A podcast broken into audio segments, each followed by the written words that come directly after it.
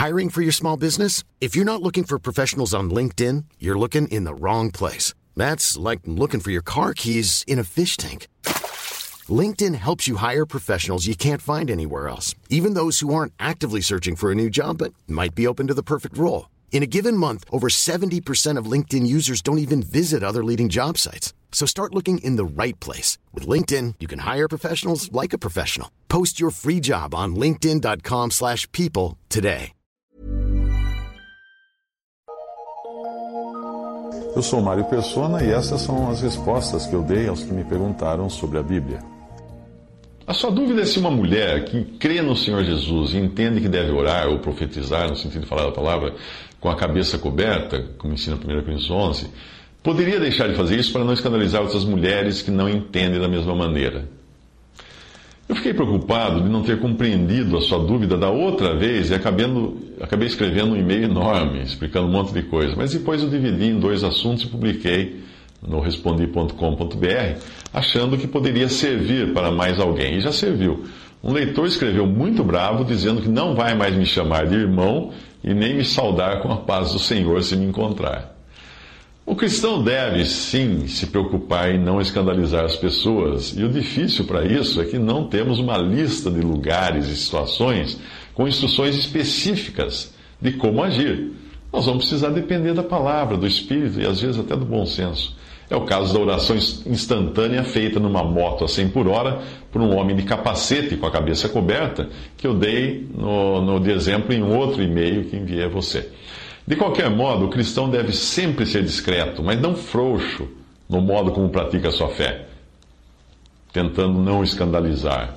Portai-vos de modo que não deis escândalo nem aos judeus, nem aos gregos, nem à igreja de Deus, eh, nem aos gregos, nem à igreja de Deus. Fala em 1 Coríntios 10, 32.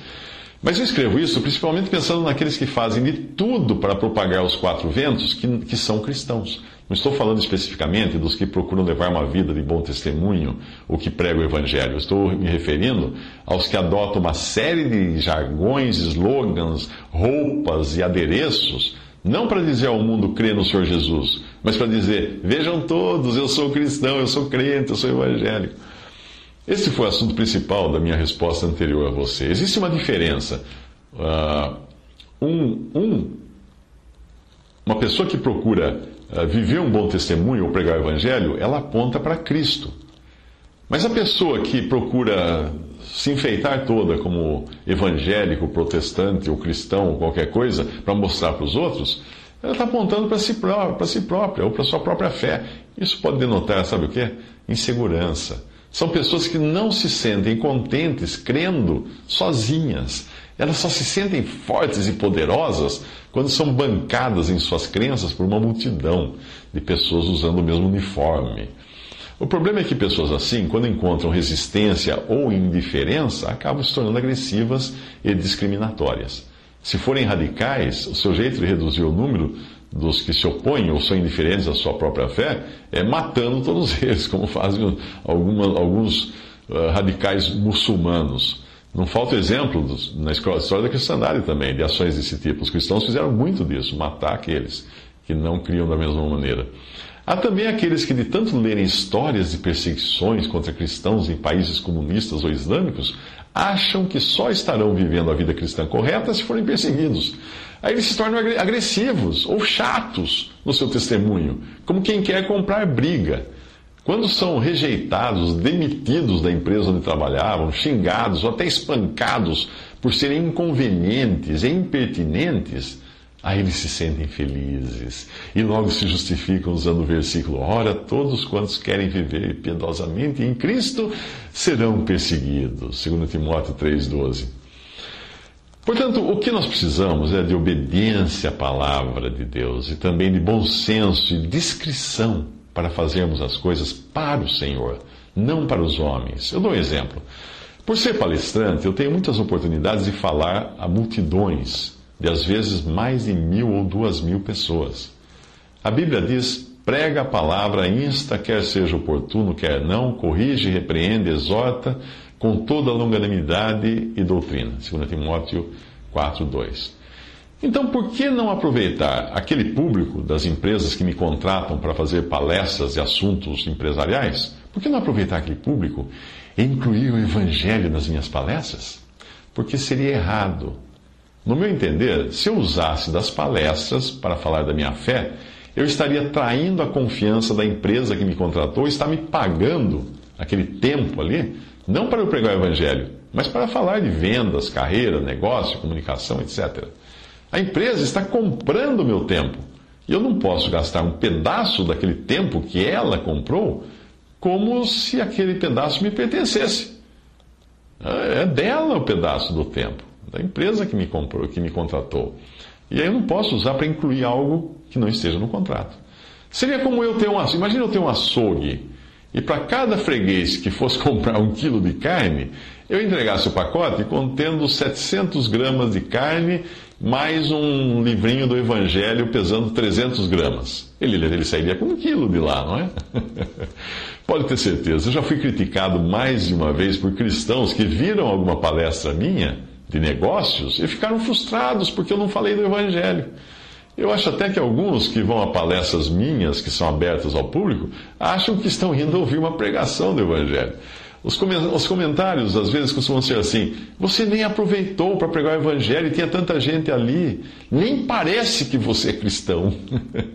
Sem contar que um, um, um desses, no final de um, de um treinamento que eu havia dado, veio para mim com uma profetada. Mais ou menos assim: o Espírito está me revelando que você deveria ter pregado o Evangelho e não pregou.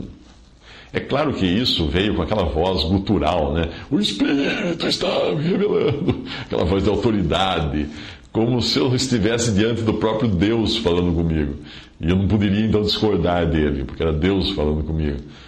Mas, mas depois de todas as voltas que, que eu dei, nesse caso do, do que ele falar comigo, eu falei: ó, pode parar com isso, que eu não caio nessa sua, porque isso é um truque de quem dá profetada, que é falar que tem uma mensagem de Deus para revelar para mim, porque fala que é de Deus, então não vou poder contestar a mensagem e aí vou ter que escutar a mensagem. Não, não vem comigo não cola. Ah, quando Deus quer falar comigo, ele fala pela sua palavra. Ou ele, ou ele até fala por meio de irmãos mas não com voz alterada ou, ou, como se tivesse recebido uma mensagem específica num momento de transe mediúnico, nada disso. Mas depois de todas as voltas então que eu dei, vamos voltar à pergunta. Uma mulher que crê no Senhor Jesus e entende que deve orar ou profetizar, falar a palavra, no caso falar a palavra, com a cabeça coberta, como ensina 1 Coríntios 11, poderia deixar de fazer isso para não escandalizar outras mulheres que não entendem da mesma maneira? No meu entendimento, ela deveria sim cobrir a cabeça em todas essas ocasiões, sempre que isso for possível. E esse sempre que for possível é relembrado, é relembrando o caso do, do homem do capacete na moto. Porque ela não vai fazer isso por causa de homens, mas por causa de anjos. Os anjos estão em todo lugar, e em todo lugar, e não só nas reuniões da Assembleia. Portanto, em todo lugar deve obedecer essa ordenança. É por isso que o véu costuma ser parte integrante do vestido de noiva, embora, embora a maioria das noivas desconheça a origem do véu e do significado. Mas é preciso esclarecer algumas coisas. Primeiro, a passagem de 1 Coríntios 11, de 1 a 16, não diz no original cobrir a cabeça com véu, mas diz ter a cabeça velada, isto é, coberta ou escondida. Portanto, não é de um objeto véu que o texto fala, mas do ato de velar ou cobrir, o que pode ser feito com qualquer coisa além de um véu. As irmãs que eu conheço costumam usar um véu de tecido fino, porque é leve e fácil de guardar, mas também, às vezes, um chapéu, ou, como era costume no passado, e ainda é nas assembleias, em lugares como nos Andes, tem irmãs que usam aquele chapéuzinho coco, né? Usavam-se muito chapéu no passado, mesmo as mulheres cristãs usavam chapéu. Uh, pode ser um pano qualquer, pode ser um lenço de cabelo, né? um chale, um guardanapo, uma revista, a mão, qualquer coisa assim, até, até fralda na cabeça, eu já vi irmãs usando, não a fralda descartável, né? Num momento que não havia outra coisa para cobrir a cabeça. Uh, se algo cobre a cabeça, então a cabeça está escondida, ou velada, ou coberta. Muitas irmãs que eu conheço e que almoçam fora todos os dias colocam a mão sobre a cabeça na hora de dar graças pelo alimento, seja no restaurante, onde elas estiverem. Outra coisa importante é entender que a mulher deve cobrir a cabeça por causa dos anjos, 1 Coríntios 11, 10, e não por causa dos homens. Portanto, o ato de cobrir a cabeça nada tem a ver com a cultura e os costumes. Eu já ouvi todo tipo de desculpa, e a clássica é que tenta explicar que em Corinto existiam prostitutas de cabeça rapada e a ordem seria apenas para ela. No entendimento desses, hoje a mulher só teria de, de cobrir a cabeça se fosse prostituta e corintiana, no sentido de, de habitante de Corinto, evidentemente. Ah, como se não faltassem argumentos esdrúxulos, existem ainda alguns que usam essa passagem para dizer que as mulheres agora já podem tirar o véu. Eles citam aquela passagem em 2 Coríntios 3,16.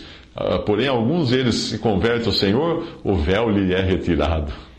Nesse caso, nem vale a pena comentar algo tirado uh, com tamanha ignorância de seu contexto, que foi extraído do contexto com tanta ignorância.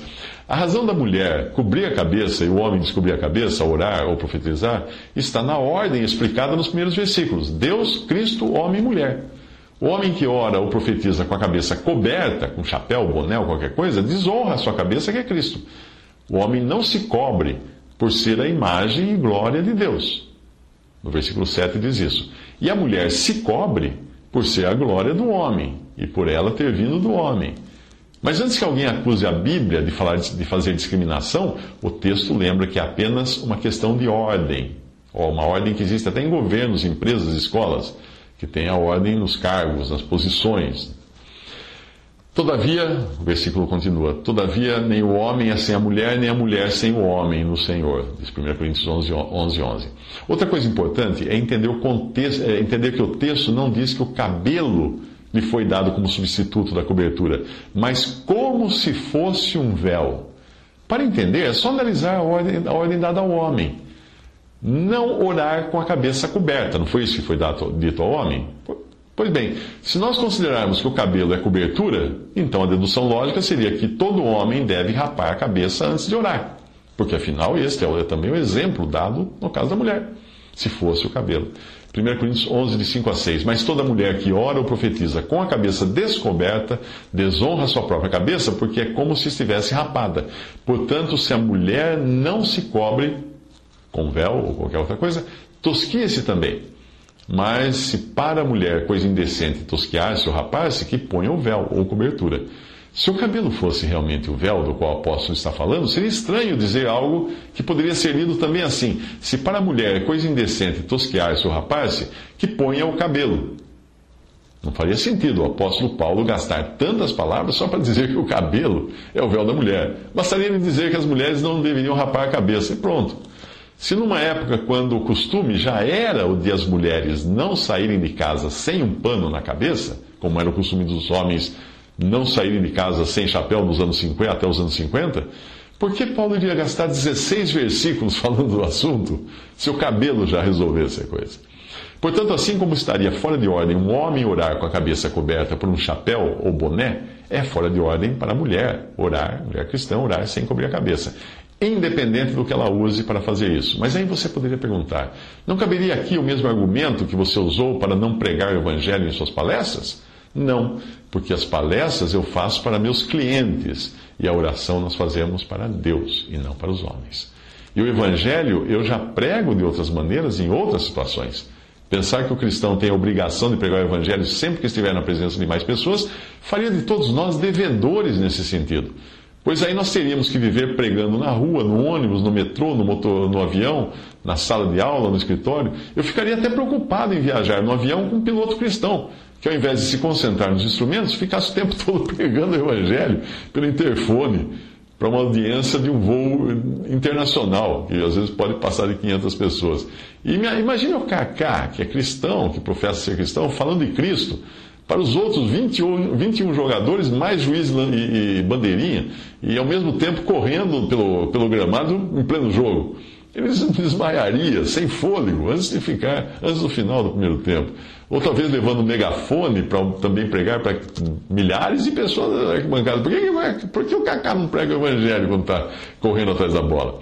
Portanto, se uma irmã em Cristo quiser, na sua simplicidade, atender ao, ao que o Senhor pediu a ela para fazer por causa dos anjos, não dos homens. E ao mesmo tempo não chamar atenção para as pessoas, não escandalizar outras irmãs que talvez estejam juntas, uh, e cubra a cabeça então com a mão durante uma oração rápida, Ou para algo mais prolongado, e se ainda estiver insegura quanto ao impacto que isso pode causar nos outros presentes, que, que não entende a razão, que peça licença, vá à toalete e volte com um belo lenço na cabeça, que seria bom ela sempre trazer na bolsa. Veja o lado bom disso. Pode, pode ser até que as outras mulheres achem que está na moda e passem a imitá-la. Quando Dom João VI transferiu para o Brasil seu reino e toda a corte, na longa e suja viagem de navio, as mulheres foram atacadas por piolhos e precisaram rapar a cabeça para exterminarem a peste. Quando desembarcaram no Brasil, em março de 1808, todas com lenço na cabeça para esconderem a careca, surpreenderam as brasileiras chiques da época que aguardavam no porto a chegada da corte, que iria trazer a última moda de Portugal. No dia seguinte, todas as mulheres da, da classe alta no Brasil estavam de cabeça coberta por lenços, achando que aquela era a última moda na Europa. Eu sugiro que você faça uma busca na internet e leia Por Causa dos Anjos, escrito por Paul Wilson.